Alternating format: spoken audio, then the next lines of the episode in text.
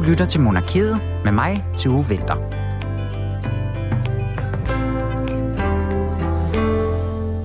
I anledning af den kæmpe store mangfoldighedsfest Copenhagen 2021, der finder sted i disse dage i København, så hvad hedder sådan noget, lufter vi altså også de royale regnbueflag her i monarkiet i dag. Copenhagen 2021, det er den her kæmpe store internationale LGBTQ arrangement, som kronprinsessen er protektor for. I mandags der åbnede hun menneskerettighedskonferencen Human Rights Forum, og øh, der er en del af arrangementet, og den, øh, der, den talte hun holdt, den snakker jeg altså med retoriker Mette Højen om lidt senere i dagens program. Og ganske oplagt, så var der altså for nylig også premiere på en svensk fiktionsserie på Netflix, der netop drejer sig om de to emner, kongehus og LGBTQ plus problematikker. Serien den hedder Young Royals, og øh, manden vi har fået til at give os en anmeldelse af den, han hedder Kim Sørensen, og han står bag sitet Vi Elsker Serier. I serien der starter den her unge prins på en fin kostskole, og i sidste uge der skete der jo som bekendt noget tilsvarende herhjemme, da kronprinsparet sendte deres ældste på Herlufsholm. For at forstå, hvad det er for et sted, han er havnet, så har vi øh, historiker Kåre Johannesen med til en snak om, hvad Herlufsholm er for et sted. Men inden det, så tager Julie og jeg lige et tilbageblik på alle de her øh, kongelige indblandinger i hele LGBTQ plus spørgsmålet. Rigtig hjertelig velkommen til Monarkiet. De har en pude i ryggen.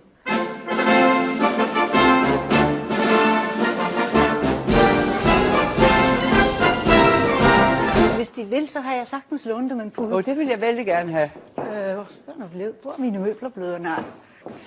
Jeg men tror, deres majestæt er meget nødt til at sidde på en pude. Hvis Jamen, det er bestemt ikke Og det er til ryggen, vi jeg tænker. simpelthen for... Åh, oh, tusind tak. Jeg synes, det kunne, jeg kunne se, at de følte dem lidt langt tilbage. Det er rigtigt nok, øh, men jeg troede, jeg skulle sidde på en pude. Det nej, jeg nej, nej, nej, nej, nej, nej.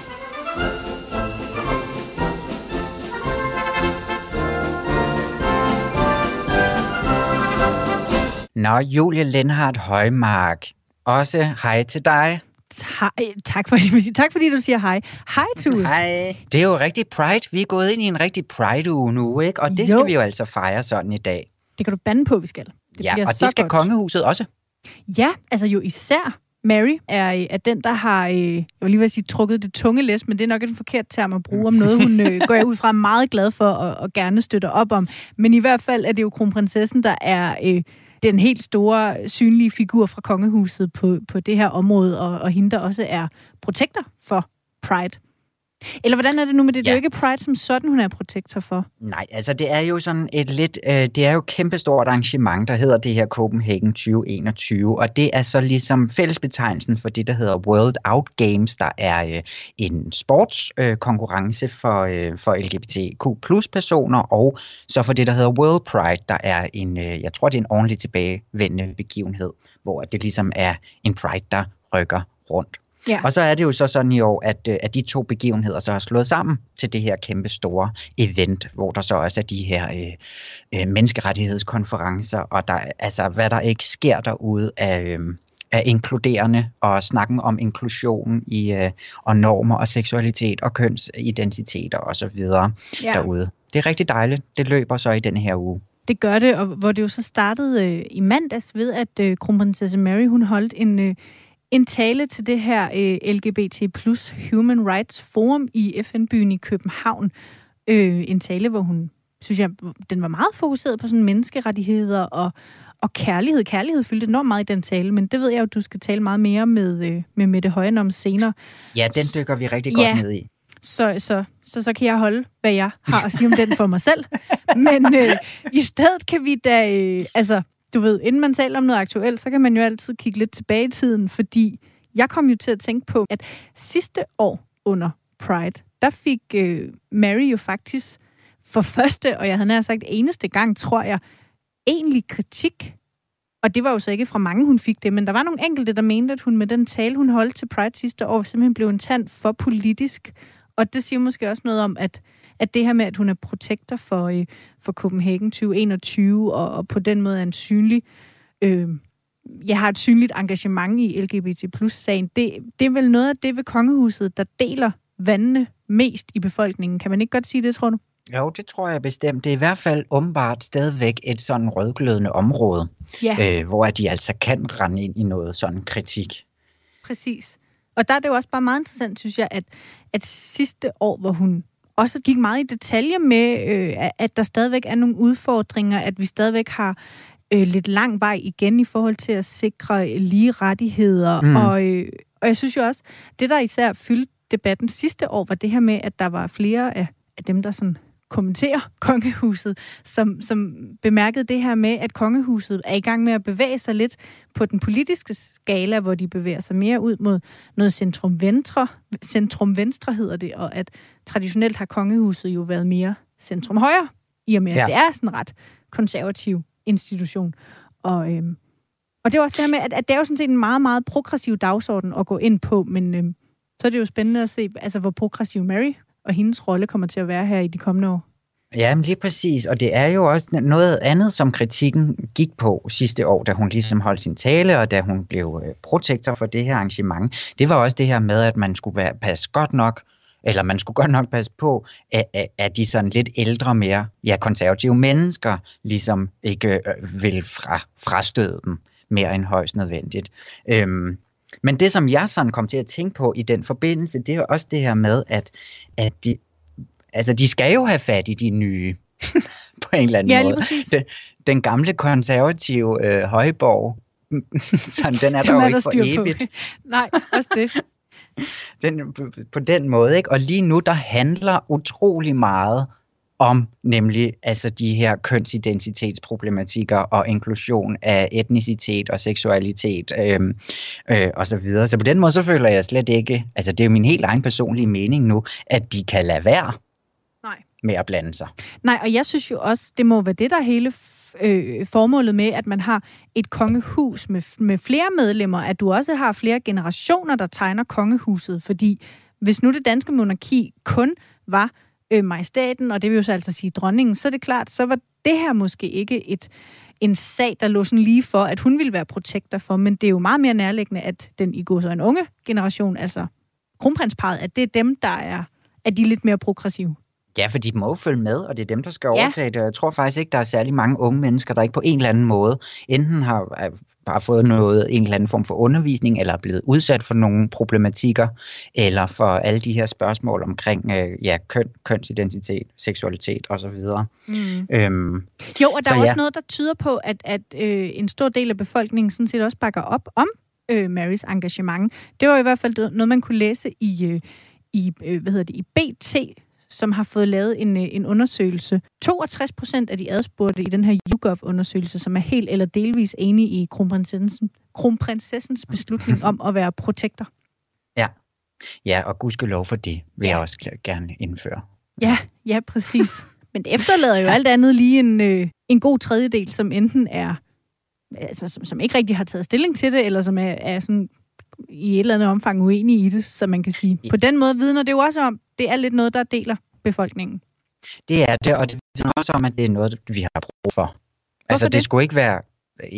Altså, ja, det burde ikke være så meget til diskussion. Nå, altså, på det er den jo måde, sådan, ja. Øhm, men det handler bare om mange mennesker, og mange mennesker, der går op i det, ikke? Jo. Altså til, til Pride'en i, øh, i, i 2019, hvor den blev afholdt sidst, der var der jo 300.000 mennesker på, i Københavns gader, og, altså, og det er altså det er ret mange mennesker, også selvom der er nogen, der skulle være imod det, men man bliver ligesom på en eller anden måde nødt til at, engagere sig lidt i den. Men det, som vi måske, altså hvis jeg lige må sige en sidste ting, ikke? Så pyt da.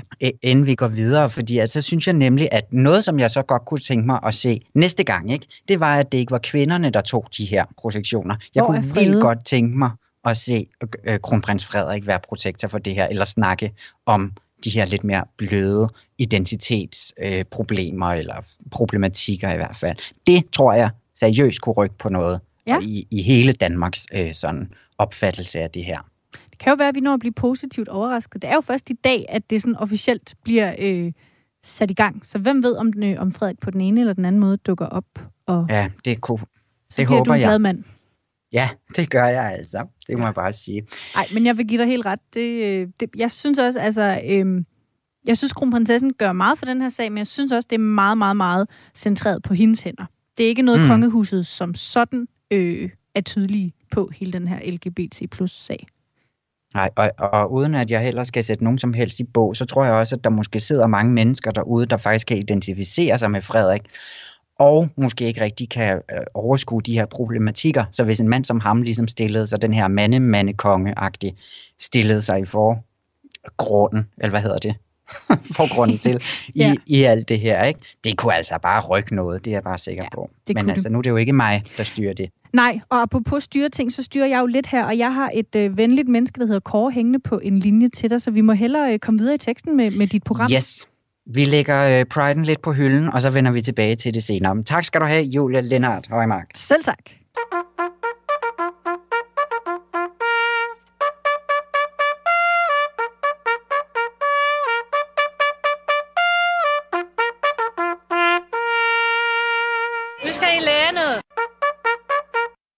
Nu lader vi lige vores øh, Pride-tema ligge for en stund, fordi at de sidste uge, der begyndte prins Christian jo på kostskolen Herlufholm.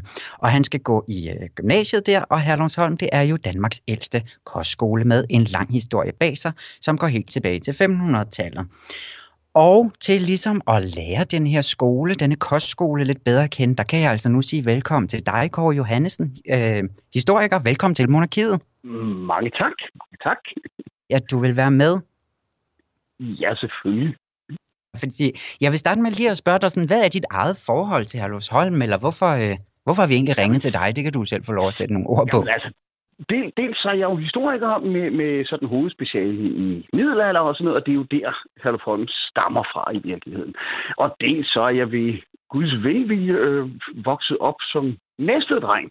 Så ja. jeg har jo praktisk taget haft Herlufsholm liggende i min baghave. Og jeg har aldrig gået der, men jeg har kendt til dem.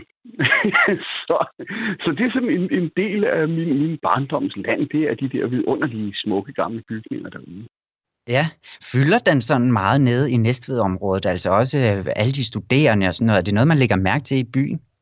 Jamen, det er det i høj grad. Nu, nu skal jeg sige, nu det er jo 30 år siden, jeg boede i Næstved. Ikke? Men dengang, der var det bestemt noget, man lagde mærke til, fordi de har jo deres uniformer, og man kan ikke som hallovianer sådan gå og gemme sig i gadebilledet. Så, så når de var i byen, jamen, så kunne man da se dem. Så, så selvfølgelig fylder de i, i, i byens bevidsthed. Og det er jo da også noget, man sådan samtidig med, at man kan snore og vræse lidt og være lidt misundelig og sådan noget, så er det selvfølgelig også noget, man er stolt af, fordi det er jo en af de helt store skoler i, i, i, i Danmark. Ikke? Så, så selvfølgelig kender man Herlefolk i Næstved, det er klart. Ja, og man kender den jo så også måske endnu bedre i disse dage i, i resten af, af landet, fordi at den, den unge prins jo simpelthen er sendt, sendt til Næstved.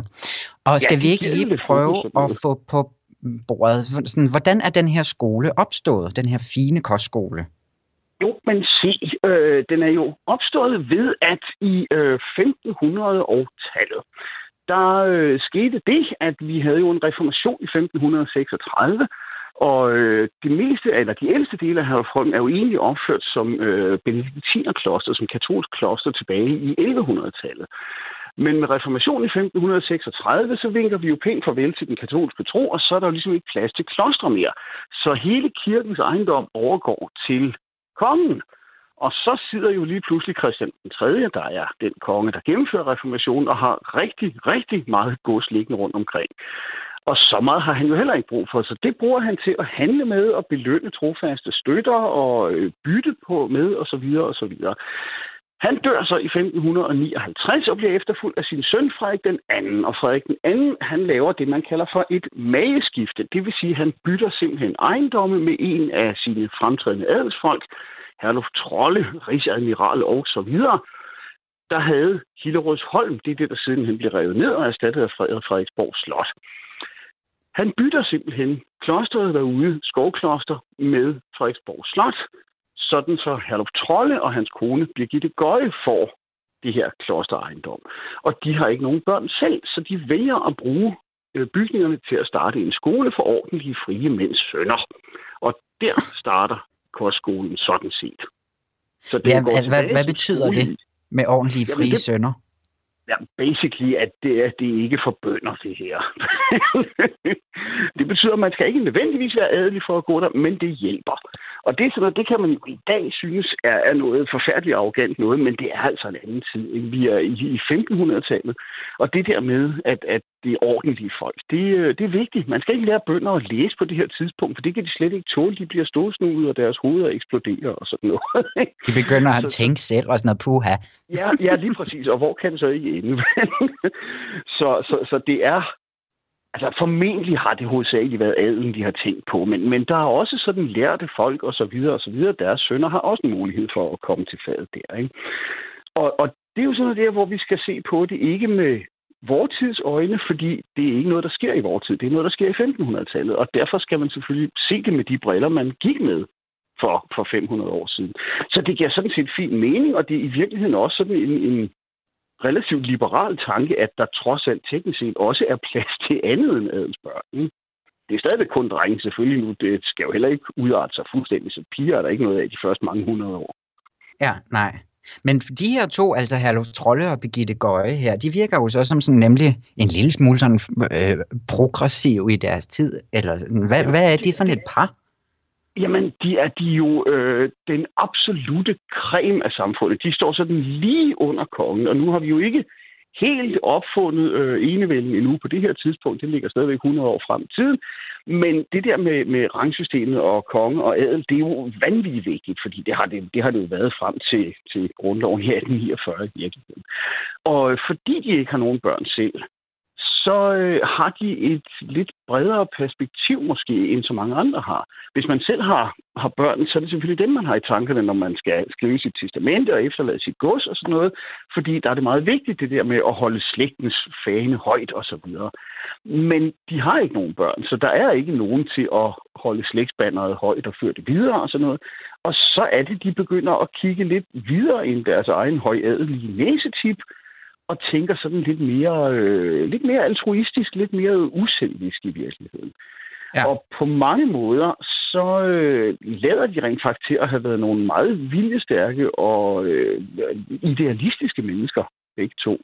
Øh, vi ved blandt andet om Herluf Trolle, at han dør jo ganske kort efter, de starter skolen, inden det det rigtige når at komme op og køre.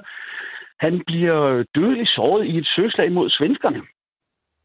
Og det tager ham, jeg tror, det er 21 dage at dø efter, at han er blevet skudt.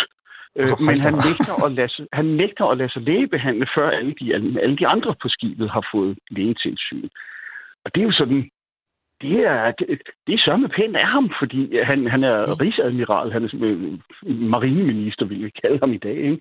Så han havde stået forrest i køen, men han vælger simpelthen at takke nej til det, fordi de, de jævne gode søfolk, de skal behandles, før han skal. Ikke?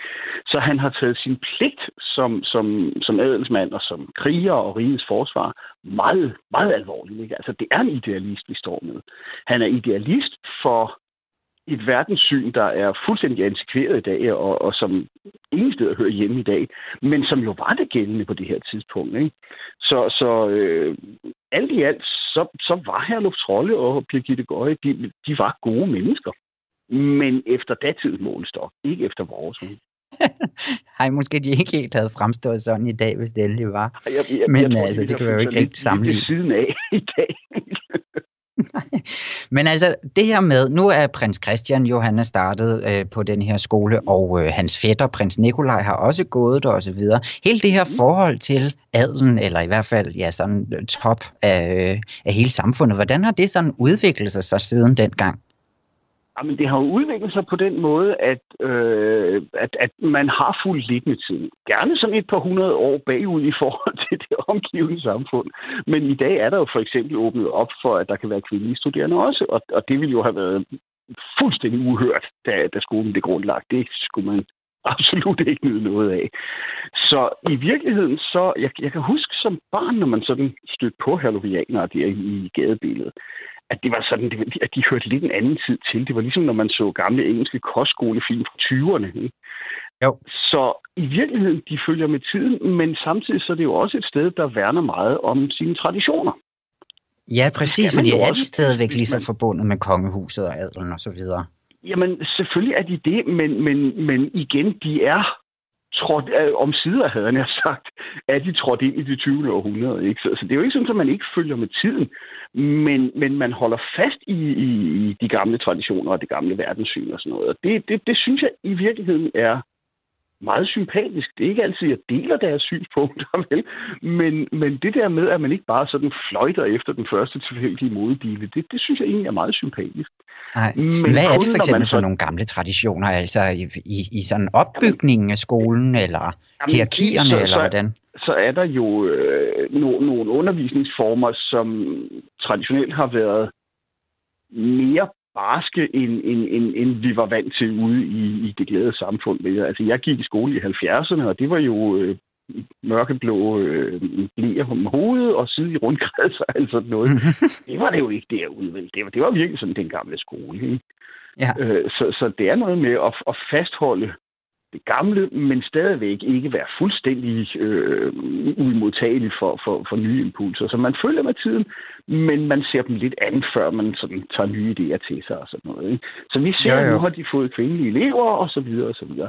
Men der er det der, sådan, ligesom hvis vi for eksempel tager øh, Eton i England, som jo er lidt den samme funktion, som, som Herlef Holm har herhjemme. Det der med, at øh, jamen, der er blevet åbnet op. Det er ikke kun øh, grenen af samfundet, der har adgang til det. Men man holder fast i nogle omgangsformer og nogle, nogle, øh, nogle, nogle principper, der, der er sådan velprøvet og knæsatte, og, og nogen kunne sige reaktionære, men, men, men som, som ikke bare sådan bøjer af for et hvert nyt påfund. Ikke? Og især altså de her sådan engelske kostskoler, når man ligesom øh, både ser øh, fiktionsserier om dem, og også mm. Øh, ud i virkeligheden osv., så virker det også som om, at det er sådan nogle sammenhold, der er for livet. Altså det virkelig er et netværk, du får opbygget. Altså, er det lidt det samme, altså er det det samme sådan i, i, i den dansk kontekst? Eller på altså, nu, nu, nu jeg, jeg bevæger mig, lige sige, jeg bevæger mig lidt ud i gætværk her, for jeg har ikke gået der selv. Men øh, min fornemmelse er, at, at selvfølgelig er det det, fordi jeg har da også venner i dag, som jeg fik i gymnasietiden. Det har man jo også, hvis man har gået på Bornholm. Eller på prøvet på Bornholm. på Herreborg, selvfølgelig. Øhm, og, og, og selvfølgelig er det, det, vi i dag kalder for netværk. Ikke? Det er forbindelser, og øh, nu er der så bare en højere frekvens af folk fra det bedre borgerskab på Herrefolk, end der, er på, end der var på næste gymnasium, som jeg gik på. Ikke? Så selvfølgelig er der noget med, at, at der, der er en højere frekvens af folk, der havner på indflydelsesrige poster, og så er det da praktisk nok, at man kender nogen fra, fra skoletiden og kan trække lidt på det. Ikke? Men sådan, det er jo ikke specielt for, her, for Herlevholm. Sådan har det jo været alle steder på kostskoler. Man, man, øh, man bonder. Der er sådan noget, noget lidt... Øh, hvad skal jeg sige, noget lidt sekterisk over det. Man har jo også dyrket det, det der med skoleuniformen, og man skal have den korrekte jakke og slips på og så videre. Og selv sproget, man, man udvikler sit eget sprog som jo netop er noget, vi ser i subkulturer. Altså øh, hiphopper og rap-folk øh, og sådan de har også deres egen slang og deres egen jargon. Det har man også på Front. Man har simpelthen lavet et sprog, som er komplet ubegribeligt for folk, der ikke går derude. Og det er selvfølgelig for at markere det der med, at vi hører sammen, vi er en gruppe, vi har et fælles tilhørsforhold til, til det her sted, og det er en bestemt kultur, vi dyrker. Og sådan er det jo alle steder, hvor folk er meget tæt sammen. Man, man, man, man, man får det der, man bonder. Ikke? Ja. Det gør man selvfølgelig også på Hellefold. Ja, selvfølgelig gør man det, og så er det altså bare med folk med, med fine titler også der. Og det er jo altså så der, hvor at uh, prins Christian han skal ned simpelthen og få, få et rigtig skønt netværk. Vi når ikke at snakke mere om Herlufsholm nu. Uh, Kåre Johannesen, tusind tak, fordi at du lige ville tage os med igennem uh, den skoles historie. Det var en fornøjelse. Efter at kongen i statsrådet havde givet sin officielle godkendelse af forlovelsen, og Grevangeri derefter var blevet præsenteret for ministerne, fik pressen lejlighed til at fotografere de forlovede i audienssalen sammen med kongen og regeringens medlemmer med statsministeren i spidsen. Og der blev taget billeder i tusindvis.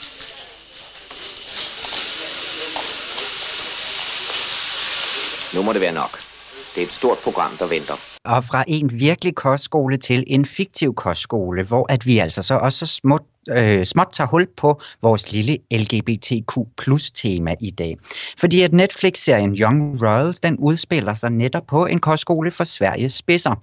Den unge prins Wilhelm, han øh, bliver efter en skandale i byen sendt på Hillerskar Kostskole for at blive rettet lidt til. Og her der møder han så altså dagseleven Simon, der er halv svensk og halv chilensk dreng fra middelklassen, og så sker der ellers ting og sager. Og så kan jeg også sige velkommen til dig, Kim Sørensen, der er øh, indehaver af websiden Vi Elsker Serier. Velkommen til Monarkiet, Kim. Mange tak skal du have, Tue. Ja, fordi at vi har jo sat dig i stævne for, at du kan... Øh, vi skal prøve at lave en lille anmeldelse af den her, det her royale, homoerotiske mm. øh, ungdomsdrama, ikke? Men kan du ikke lige prøve at sætte lidt flere ord på, hvad det er for en slags serie, det her? Jo, det kan jeg jo sådan set godt. Det er, som du selv nævner, øh, en serie, der kan ses på Netflix i seks afsnit. Det er det, jeg kan, det man kan kalde en svensk drama slash coming of age serie, hvor man jo, som du også nævner, følger ham her, øh, William, som er royal. Han står til at være, eller han er prins i Sverige, og står jo, ja, det kommer så omvej til at, at skal overtage tronen i Sverige. Og øh, han bliver så, som du også selv nævnte i indledningen, på grund af den her skandale sendt på Hillersker kostskole. Og øh, det er jo så her, hvor vi, hvor vi ligesom følger hans over de her seks afsnit, hans rejse. Øh, så det er jo sådan en øh, drama, ungdomsfortælling, og man kan, siger jeg, man kan ikke lade være med at tænke på, øh, eller, eller, eller skue mod serier som Skam, synes jeg automatisk, man kommer til at tænke på, øh, når man, når man øh, snakker om den her serie. Ja, fordi det er der også øh, flere steder, hvor den er blevet sammenlignet med den her ungdomsserie Skam. Hvad er det? De her sådan... Ja, fordi det er jo også en ungdomsdramaserie, kan man sige. Ikke? Den er måske mest henvendt til et yngre publikum, egentlig. Men, øh, men, ja. men den her stemning, som, som de laver, minder ret meget om den norske skam. Hvad er det, hvad er det for et, et miljø, vi ligesom er i? Øh, jamen, vi er jo i det her, og, og det er faktisk også noget, der er ved at, at blive meget, jeg vil næsten sige meget standard, det her med det her overklasse miljø, som er blevet meget populært at portrættere. Senest er der en serie, der hedder Elite på Netflix, den har jeg ikke selv set, skal jeg lige uh, disclaime, men, men, men det er meget populært at dykke ned mm. i det her, de her serier med, med, med overklassen. Og så er amerikanske serier, kan vi kigge på ungdomsserien Riverdale, øh, og, og, og det, er, øh, det er, fordi vi godt kan lide at udforske. Men jeg synes, det, der fungerer, kan jeg godt afsløre allerede nu, som jeg synes fungerer, og som er lidt anderledes, det er jo det ja. her med det royale take i det her. Nu nævner du selv uh, øh, LGBTQ plus uh, miljøet. Det er selvfølgelig også en vigtig og central historie i det her. Uh, men jeg synes især, at det her med det, med det royale i stedet gør det, gør det spændende uh, at, at følge sådan uh, flere nuancer af hans rejse, ham her, Wilhelm, vores hovedkarakter. Ja, fordi at jeg, altså jeg, da jeg, jeg har også set den, kan jeg godt afsløre. Jeg vil også gerne afsløre, at, øh, at jeg, jeg, jeg, jeg er ret pjattet med, med, med den her serie, ikke? men, ja. men det, og det, som jeg synes, der var rigtig spændende ved det også, det var, at man nogle gange så glemmer man lidt, at vi befinder os i en royal verden, og hvor man ligesom så ryger mm. tilbage i det her sådan, gud ja, det er jo ikke kun en fortælling om to unge elskende. Der er faktisk også hele det her kæmpe, øh, ja, royale maskineri bagved, der ligesom trækker i alle trådene. Hvordan synes du, at de sådan slipper afsted med at portrættere det her kongehus, eller altså bruge den, det greb i serien? Jamen, altså man kan sige, at i de første par afsnit, der er det jo i virkeligheden meget subtilt, fordi vi får jo ret hurtigt etableret den her øh, skandale, og for, hvor vi så får sendt ham på kostskole. Og der, der, der er det jo fuldstændig rigtigt, hvad du siger, Tu. Der, der, er det jo, det, der er det jo mere en fortælling end, øh, om, om, om øh, ikke ulykkelig kærlighed, det er jo forkert at sige, men, men øh, forbudt kærlighed og en meget smuk øh, kærlighedshistorie i virkeligheden. Ja, problematisk øh, kærlighed. Måske. Problematisk kærlighedshistorie, ja. Øh, så der synes jeg i virkeligheden, det lever lidt i baggrunden. Og nu har jeg jo ikke set alle afsnit endnu, men det er jo så her hen i øh, fjerde afsnit, hvor der sker noget meget centralt, hvor, hvor, hvor dilemmaet, den virkelige konflikt, så kommer til at opstå det her med at mm. skal vælge mellem den problematiske kærlighed og, og selve det royale. Og jeg tror, jeg tror, nu går man så munden lidt fuld, men hvis ikke du havde det, så kunne den godt risikere at være endnu en, man kan sige, coming of age fortælling med, med, med drama, hvor, hvor, hvor nogle af karaktererne godt kan være sådan lidt stereotype. Øhm, mm. Men når det, når det så er sagt, så synes jeg, at den er rigtig velskrevet. Og det, jeg synes især, det der er interessant ved den her, er, at du ikke ligesom i Riverdale, som jeg øh, hoppede stolt af at sige, at jeg hoppede ud af efter nogle afsnit, fordi det blev sgu for meget. Pæne unge mennesker, øh, hårdt pumpet og pæne, øh, meget amerikansk. Altså, Wilhelm er jo en flot dreng, øh, og Simon er også en flot øh, dreng, men, men der er jo også bumser og akne, og der er teenager. Det er virkelig teenager, du har med at gøre. Jeg synes, det, det, det synes jeg egentlig tilfører noget, jeg fristes næsten til at sige, skandinavisk autenticitet i det hele, som, som jeg synes giver, den, giver mig lyst til at se den færdig i hvert fald. Ja, og også, altså, hvordan synes du, at, at den her øh, fremstilling er nemlig den her sex og seksualitet, at, hvordan synes du, at den fungerer i den, altså den her, det her ungdom, sådan, åh, det er alt er svært-agtige?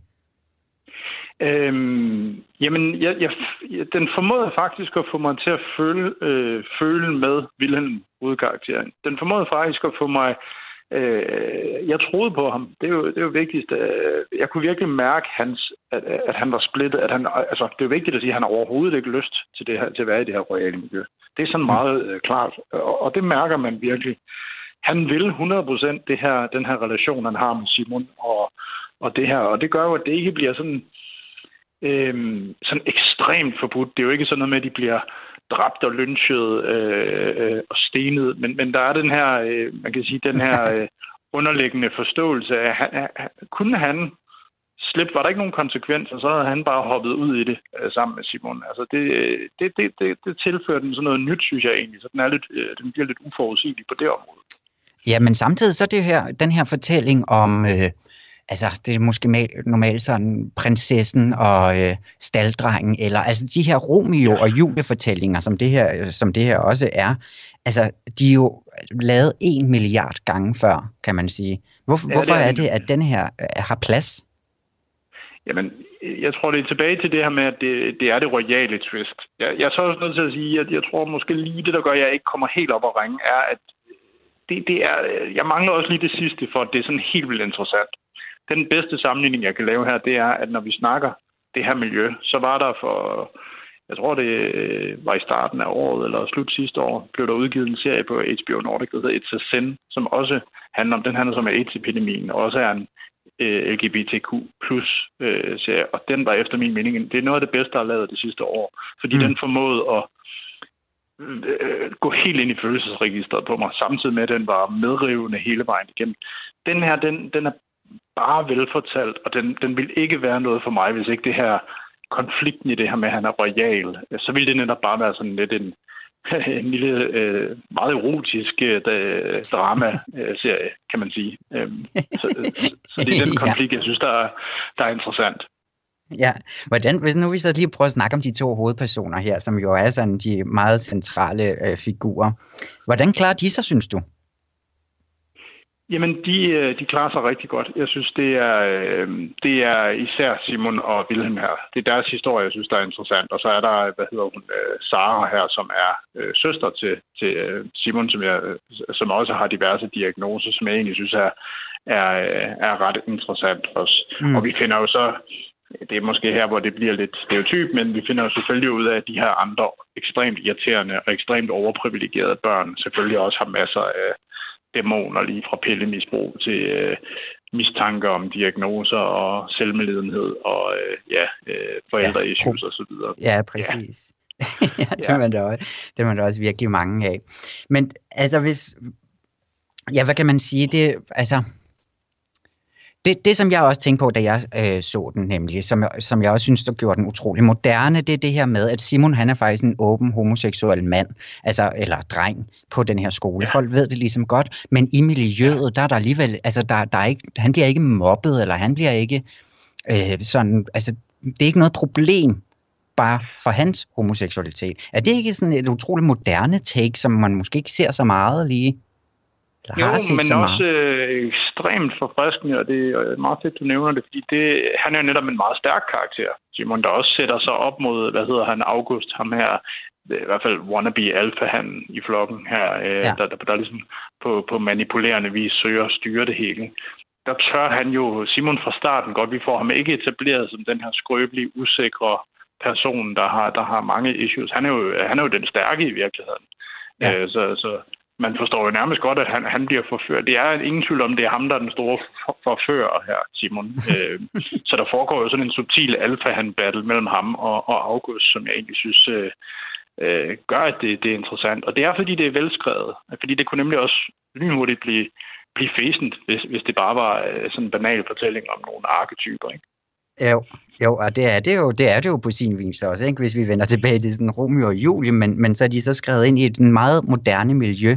Og det er også, hvis ja. man har set for eksempel Skam, så laver de også det samme øh, med, at der er sådan øh, sms'er, øh, ligesom ryger op på skærmen, og altså sådan noget med, så vi også er helt inde i hele det her sådan moderne ja. virtuelle miljø, ikke? Så, så det bliver sådan jo. meget fresh. Ja, og nu sagde du... Ja, ja, hvad siger du? Jamen lige præcis. Altså jeg kan heller ikke lade være med øh, at tænke på kontrasterne. Nu så jeg en serie, der hedder Generation. Den ved jeg ikke, om du har set. Den ligger på HBO Nej. Nordic. Det er, også, det er også en coming of age fortælling, der øh, igen har med LGBTQ+. Det er mange gange, jeg bliver tvunget til at sige det her. øh, miljø. Hvor du også, hvor jeg kom til at snakke med en, jeg kan ikke huske, hvem det var om, at øh, den her homoseksuelle hovedkarakter, vi har, også er portrætteret ekstremt stærk. Og den kontrast, der er med, at det foregår i USA, at det er måske mere kontroversielt, at du ser en stærk homoseksuel karakter på en high school i USA, Ja. Øh, fordi det er en stor ting i et måske konservativt USA. Selvom vi, vi kun ser New York og Kalifornien på tv, så er USA jo også konservativt nogen ja. på nogle områder. Men her i Skandinavien har vi ligesom sådan, jeg føler jo alligevel, at vi er rimelig langt frem. Altså det er sådan, det kan ikke forarve mig, at der er øh, stærke homoseksuelle karakterer. Så, så her tror jeg måske mere på det, hvor i Generation var det mere, okay, wow, her ønsker vi virkelig at få etableret en stærk homoseksuel karakter. Ikke? Ja, Jamen altså, det her synes jeg virkelig, at de har formået, og altså, øhm, jeg vil bare sige, at hvis man både kan lide kongehus, og man kan lide øh, øh, homoerotisk øh, content, ikke? Ja. så kan den altså ja. noget, den her, øh, den her film. Men hvis nu, eller film, den her serie. Men jeg synes, at øh, hvad, jeg synes, vi skal prøve at give den nogle stjerner, eller noget, som man jo gør, når det er et rigtig, øh, når, når det er en rigtig anmeldelse, ja. ikke? Og nu hvor at vi er i, et, øh, i monarkiet, skal vi så ikke prøve at give dem nogle, nogle kongekroner? Nogle queer jo, kongekroner? Ja. Jo, lige præcis. Øh, jeg er også blevet halvroyalist i dag, så... Ja, det var øh, godt. ja, jamen altså, jeg, øh, og det skal siges, jeg mangler jo stadigvæk tre afsnit. Du er færdig. Jeg er, jeg er på fire solide kongekroner indtil videre, fordi jeg synes, den er vanvittigt velspillet og, og rigtig interessant på karaktererne. Jeg mangler lige det sidste for at komme, tror jeg, allerede nu. Jeg kan også lige så meget op at køre, som du er. Ja, jamen altså, øh, ja, fordi at jeg bliver nødt til at rykke helt op. Jeg ved ikke helt, hvor skalaen slutter. Øh, men fem eller seks. seks stjerner, ikke? Okay, ja, wow. Ja, fordi jeg synes simpelthen, den går lige i hjertet, og jeg sad der og, og, og drømmer helt tilbage. Jeg gik så kun på efterskole, fordi at jeg jo er fra pøbelen, ikke? Men altså, at, at have alle de her tanker og følelser og så videre, øhm, ja. det portrætterer den vanvittigt godt, synes jeg. Ja, og det tror og jeg også, det den kan. Den, den kommer helt altså, klar til at finde sit publikum. Øh, og ja. jeg vil da sige, altså... Men jeg vil lige sige her, nu er det jo Young Royals, vi skal tale om, men altså, har man ikke set et Send, det er altså noget af det bedste, jeg har set i meget, meget lang tid. Så er det altså bare ja, den serie. Men Kim, er der et kongehus med i den? Jeg spørger bare. Det er der ikke, men du kan gøre nej. Så, så, så, giver, så må du give stjerner. Øh, nu, jeg ved godt, det skal, det skal være royal jo. Men øh, ja, jeg får i hvert fald set den, øh, set den her færdig. Ingen tvivl om det. Ja, det er altså godt at høre, og jeg kan også sige, at du har altså noget at glæde dig til. Men Kim Sørensen fra Vi Elsker Serier, tusind tak, fordi at du vil øh, at tage en lille sludder med mig om den her, og give nogle, øh, nogle queer kongekroner ud. Det er ikke tit, man får lov til det. Tak fordi du vil være med, Kim. Selv tak.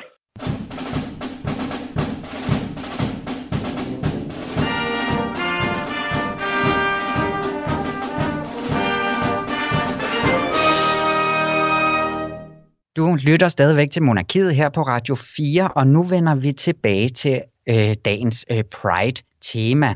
Øh, fordi at under den officielle åbning af Human Rights Forum i FN-byen i København i øh, mandags, der holdt kronprinsesse Mary altså tale, hvor menneskerettigheder og kærlighed og verdensmålet målene, de var i fokus. Og øh, kronprinsessen, hun er jo protektor for hele det her kæmpe LGBTQ plus arrangement Copenhagen 2021. Nu kan jeg sige velkommen til dig, Mette Højen, der er retoriker. Velkommen til Monarkiet. Tak skal du have. Ja, fordi du har jo lovet os at, øh, at, at tage os lidt med igennem denne her øh, tale, som, som hun jo holdt. Øhm, og jeg vil allerførst starte med at spørge dig, sådan, hvad, hvad, hvad bider du øh, som retoriker mærke til i, øh, i den her tale?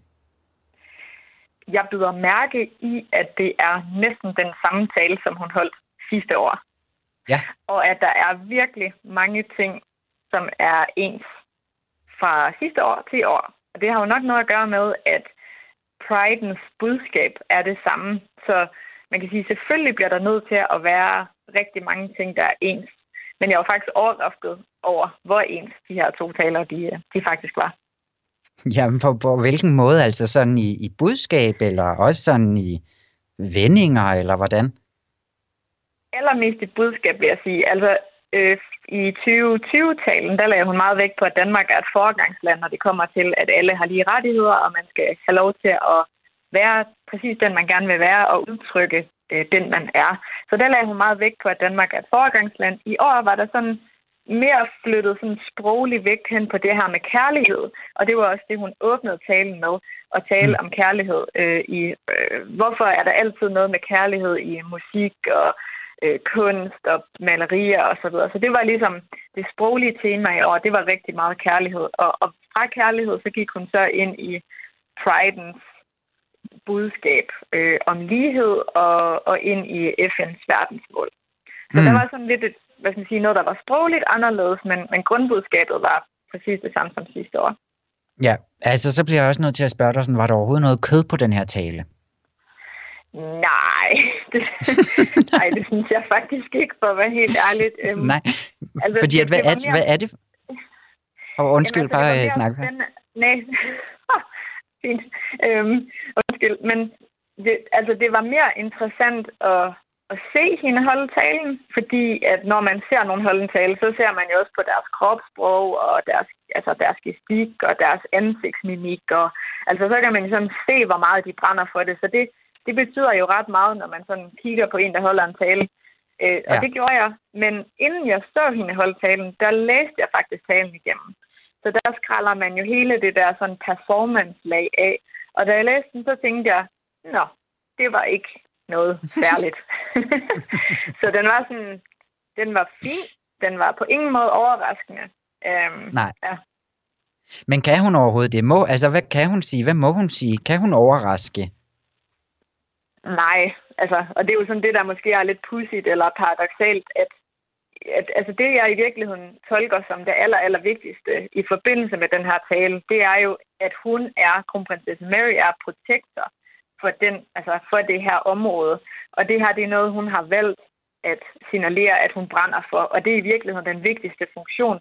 Det er, at hun kommer op, og hun fronter det her, og det kommer i medierne, og at den troværdighed, hun har som kronprinsesse, øh, og, og det hun står for som person, at hun legitimerer jo det her. Hun giver jo, altså hun giver jo hele Pride-bevægelsen og hele Pride-budskabet et enormt rygsted og en enorm troværdighed og en enorm tyngde i, i, i den brede befolkning. Øh, også blandt folk, som måske er, hvad skal vi kalde det, fans af kongehuset, men mm. som måske ikke ved, hvad Pride er, eller er tvivlende over for Pride. Så det, det er nok, altså, hvis jeg skal sådan kigge på sådan målmæssigt og funktionsmæssigt, så er det jo det aller, aller vigtigste med den her tale.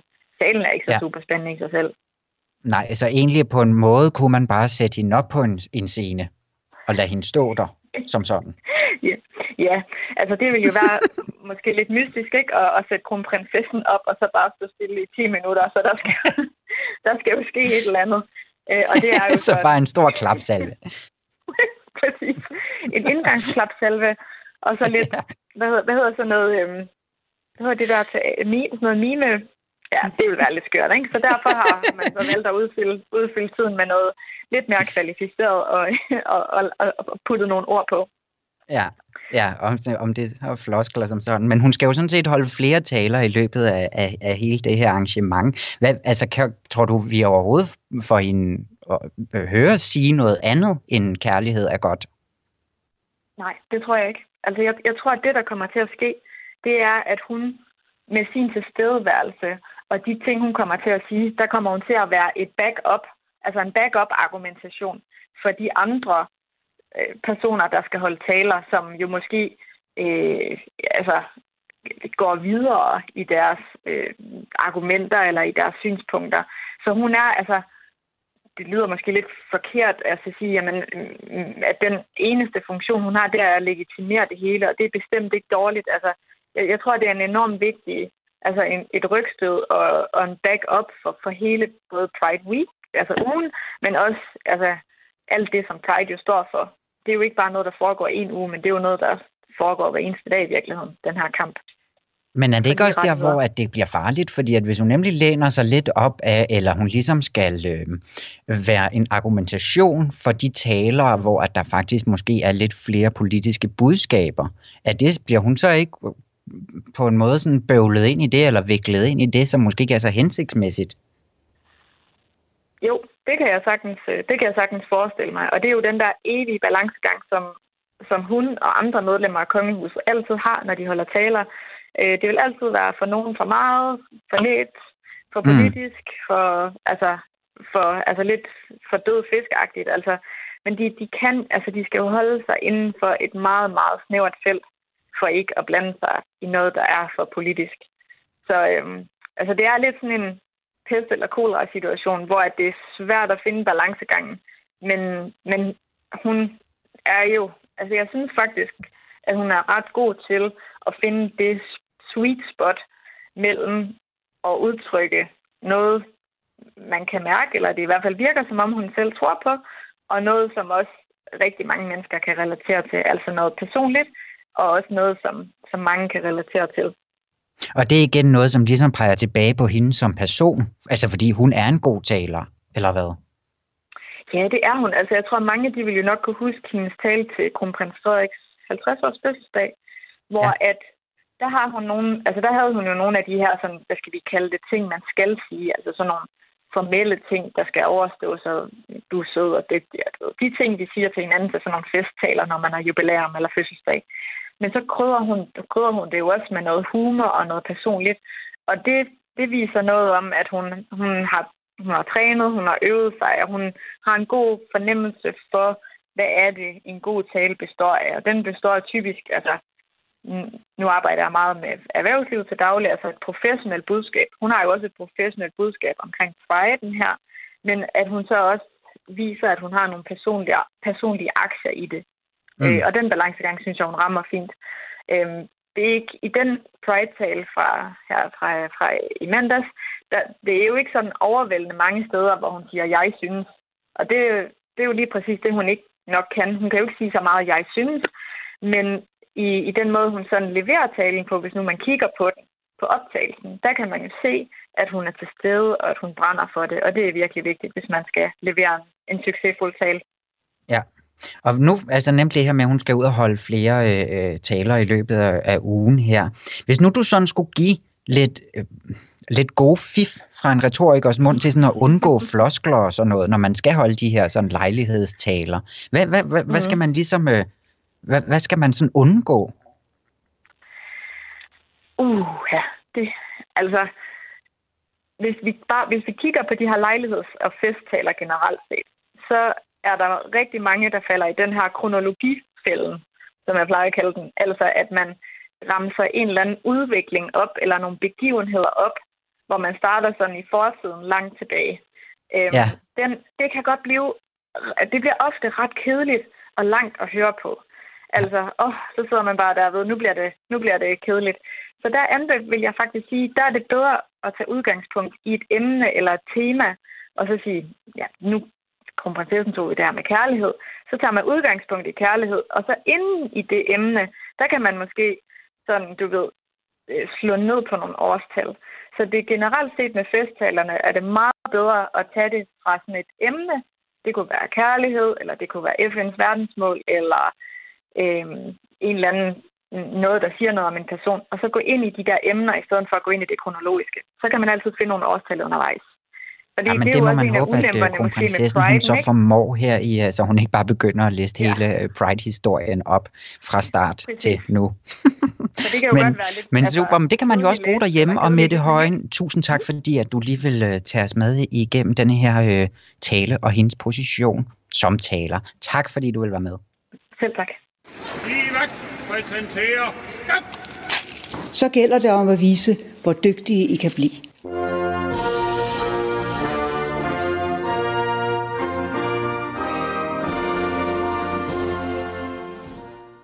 Det har været en vidunderlig uh, Queer Pride-dag. Ikke, Julie? Jo, Tue. Ej, ja, for sådan. du er kommet tilbage i studiet. Ja, det er jeg nemlig. Og det er du, fordi at du skal quizzes i queer kongelige personer. Ja. Er du klar på det? Det kan du tro, jeg er. Jeg havde lidt gættet på, at det nok var det, øh, jeg skulle øh, udfordres i i dag. Ja, fordi at altså, selvom der jo ikke er så mange øh, repræsentanter fra ligesom det miljø, så er der dog nogen, og må ikke, at vi også sådan med tiden kommer til at se lidt flere. Men nu rejser vi lige første omgang tilbage til øh, midten af 1600-tallet, fordi at Queen Anne hedder hun i Storbritannien. Hun regerede derover, og der er flere ting, der tyder på, at hun altså har haft et eller flere lesbiske forhold. Hendes forhold til øh, hendes mand, prins George af Danmark og Norge faktisk, øh, skulle have været fint, men rygtet siger altså, at hendes helt store kærlighed hed Sarah Churchill. Man mener, de havde et ægteskabeligt lignende forhold ud fra en meget intime brevudvekslinger. Og så altså også en ting, som Sarah Churchill stod for. Hvad tyder på, at de er lesbiske? Forstår du spørgsmålet? Nej, undskyld, prøv lige at sige det sidste igen. Hvad tyder på, at de er lesbiske ud over, en, øh, ud over de her brevudvekslinger? Okay, nu er jeg med. Ja, Godt, jeg, jeg, jeg kan godt forstå, at det var lidt rodet. Nu kommer svar mulighed A. Findes der en visel, hvielsesattest med deres to navne på? Altså, den har nok ikke haft nogen øh, betydning i virkeligheden, men sikkert betyder noget for dem. Eller B. Har man fundet tegnede nøgenbilleder af hende her, Sarah Churchill, i Annes personlige breve? Eller var det C, fordi at forholdet ikke holdt, og så efterfølgende så spredte Sarah øh, Churchill altså lede rygter om, at dronningen havde en affære med sin nye sådan, veninde ved hoffet, grevinde Abigail. Mm, ja, nu sagde du godt nok, at den der hvilsesattest nok ikke galt, så måske... Nej, jeg prøver at gå med nøgenbillederne. Ja, frække tegnede nøgenbilleder af Yes, Sarah sir. Churchill. Øh, desværre. Var det hvilsesattesten? Nej, det Nå. var simpelthen Sarah Churchill, der blev så sur og spredte rygter om øh, hendes nye sådan, yngling. Ej, de altså havde et nederdrægtigt. lesbisk forhold. Øhm, og, det, altså, og det er jo på den ene side sådan en ret stor indikation på, at hun måske er blevet såret, eller der i hvert fald har været nogle, sådan, øh, nogle lidt dårlige øh, følelser. Ikke? Og, men samtidig så siger historikere så også, at det kan jo så også have noget at gøre med, at vi ikke sådan kan være helt sikre på det her, eller om hun bare har været led, hende her, Sarah Churchill. kan jo bare have været nede sladretante. Præcis. Om der findes faktisk en film om hele det her trekantsdrama mellem de tre, som Nå. hedder The Favorite, som man kan se. Den er fra 2018. Ej, er det det, den handler om? Nå, Nå, den- nu starter min sige i. Undskyld. Sådan. Ja, den handler om det, så den kan man lige se. Ja, det har jeg faktisk, men det har jeg da, det har jeg da helt glemt ud. Nå, jeg vil gerne have et nyt spørgsmål. Nå, men altså, vi tager en tur til Frankrig, fordi at øh, nede ved Louis den 14. hof, der gik det altså også øh, godt for sig, fordi at øh, Philip, den første af Orleans, han øh, var helt inde i indercirklen på Versailles her, fordi han var bror til Louis den 14. I slutningen af 1600-tallet, der havde han et åbent øh, øh, homoseksuel, øh, altså han var, undskyld, han var åbenlyst homoseksuel, og han havde øh, en seksmandeklub med en anden Philippe, Philippe de Laurent. I denne her mandeseksloge, der skulle man altså bære et kors om halsen. Hvad var der på det kors? Hmm? Var der A et billede af en mand, der sparker en kvinde ned i jorden? Eller var der B en stor penis, der ligesom sådan snor som korset? Eller var det det, som vi i dag kender som øh, mandetegnet? To af de her mandetegn, der ligesom er viklet rundt om korset. Øh, jeg kan prøve at gå med den snoede penis. Den snodede penis. Ja. Det var simpelthen en mand, der sparker en kvinde ned i jorden. Ej, Øhm, Hvor- ikke særlig Nå. øh, pænt. jeg bliver mere og det- mere forarvet over øh, ting i dag, kan jeg godt høre. ja. Jamen, det er også det var da voldsomt. også et Det er voldsomt billede at gå rundt med på et kors. Jamen, helt vildt, men det refererer til et andet kendt kors, hvor at uh, helgen uh, uh, Michel, han ligesom sparker dem, en dæmon ned i jorden, så det er ligesom ikke, det er ikke så pænt. Um, og det var vist også en væreklub, det her, det tror jeg. Det var ikke så... Nå, og nå den, det tror du alligevel. Ja, det var okay. nok mest sådan en, en lidt voldsom sexklub, og ikke så meget et, en, en følelsesklub. Mm. Julie, vi kan godt lige nå det sidste spørgsmål. Er du klar til det? Yes. Godt, fordi at i 2018, vi hopper i tid nu, der havde vi det første ægteskab i den engelske monarki af to personer af samme køn. Og det var Lord øh, Ivar Mountbatten. Mountbatten. der blev gift med sin partner, James Coyle.